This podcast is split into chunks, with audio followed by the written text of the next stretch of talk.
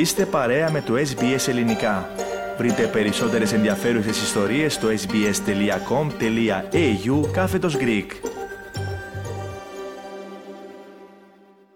Μαζικές ήταν, αγαπητοί ακροατές, οι πορείες υπέρ των Παλαιστινίων σε Σίδνεϊ και Μελβούρνη, ενώ έντονη ήταν η αστυνομική παρουσία. Εν τω μεταξύ, η Ομοσπονδιακή Αντιπολίτευση και το Αυστραλο-Ισραηλινό Συμβούλιο καταδίκασαν δηλώσεις της Υπουργού Εξωτερικών σχετικά με την εμπόλεμη κατάσταση ανάμεσα στη Χαμάζ και το Ισραήλ. Η Penny Wong ζήτησε πάυση των πολεμικών επιχειρήσεων στη Γάζα, όπου η κατάσταση στα νοσοκομεία είναι απελπιστική. Περισσότερα για αυτό το θέμα θα συζητήσουμε τώρα με τον Πάνο Αποστόλου, ο οποίος είναι κοντά μας στον ραδιοθάλαμο. Πάνο, αρχικά καλησπέρα και καλή εβδομάδα.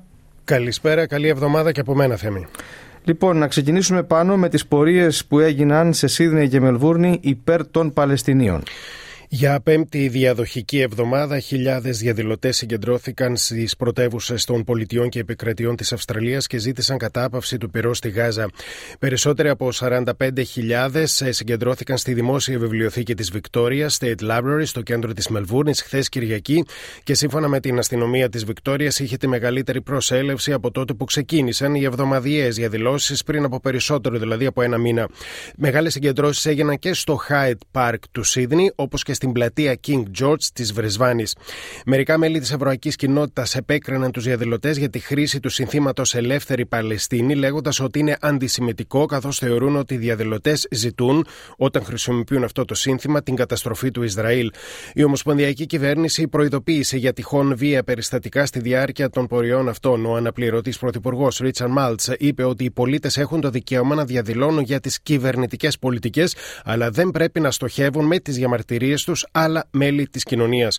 Χθες, στο προάστιο Κόφιλ της Μελβούρνης, η κατάσταση ήταν πιο ήρεμη, όπου 300 μέλη της Εβραϊκής Παροικίας συγκεντρώθηκαν για να ζητήσουν την απελευθέρωση των 200 και πλέον Ισραηλινών που κρατούνται όμηροι από την Χαμάς κατά την επίθεσή της στο Ισραήλ στις 7 Οκτωβρίου. Τώρα, πάνω στο πολιτικό σκέλος, αντιπαράθεση έχει εκδηλωθεί ανάμεσα σε κυβέρνηση και αξιωματική αντιπολίτευση για δηλώσεις της Υπουργού των Εξωτερικών Penny Wong. Η Υπουργός Θέμη έκανε έκκληση στο Ισραήλ να σταματήσουν οι επιθέσεις στα νοσοκομεία της Γάζας και να παραμείνουν ως προστατευμένες τοποθεσίες. Αλλά ο σκιώδης Υπουργός για τη Μετανάστευση και πρώην Υπουργός Ντάντι Χαν κατηγόρησε την κυρία Wong ότι η έκκλησή της αυτή ήταν εντελώς λάθος, όταν κάλεσε δηλαδή το Ισραήλ να σταματήσει τις επιθέσεις στα νοσοκομεία της Γάζας.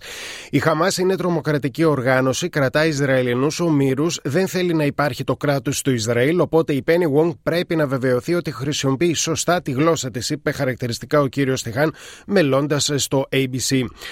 Ο πρώην υπουργός είπε ότι η ασφάλεια της εβραϊκής κοινότητας είναι ζωτική σημασίας, ιδιαίτερα με τον αντισημιτισμό σε άνοδο. Πολλές Αυστραλιανές εβραϊκές ομάδες καταδίκασαν τις δηλώσεις της κυρίας Wong. Ο επικεφαλής του Αυστραλο-Ισραηλινού Συμβουλίου και Εβραϊκών Υποθέσεων, Colin Rubenstein, χαρακτήρισε τα σχόλια της Υπουργού ως απογοητευτικά και ανησυχητικά.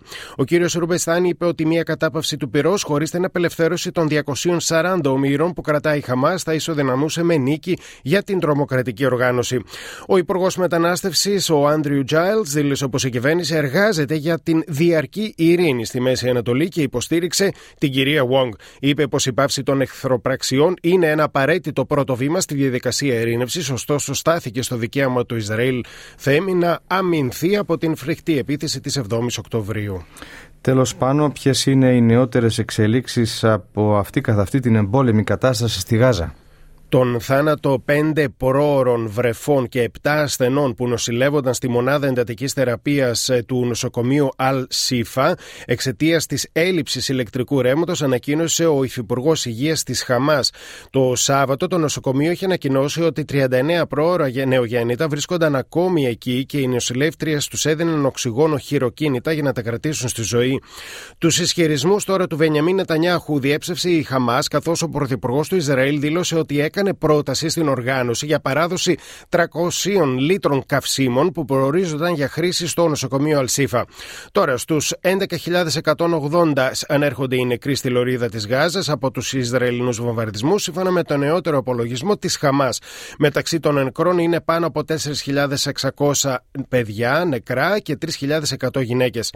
Δεν μπορούν να χρησιμοποιούνται τα φρικτά πράγματα που έκανε η Χαμάς ως αιτία για συλλογική τιμωρία του Παλαιστινιακού λαού, τόνισε ο Γενικός Γραμματέας των Ηνωμένων Εθνών, Αντόνιο Γκουτέρες, σε συνέντευξή του στο αμερικανικό δίκτυο CNN.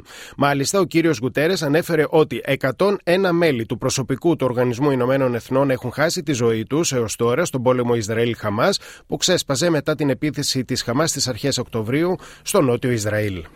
Και με τα στοιχεία αυτά ολοκληρώνεται εδώ πάνω η επικαιρική αναφορά που μας ανέπτυξες. Θέλετε να ακούσετε περισσότερες ιστορίες σαν και αυτήν? Ακούστε στο Apple Podcast, στο Google Podcast, στο Spotify ή οπουδήποτε ακούτε podcast.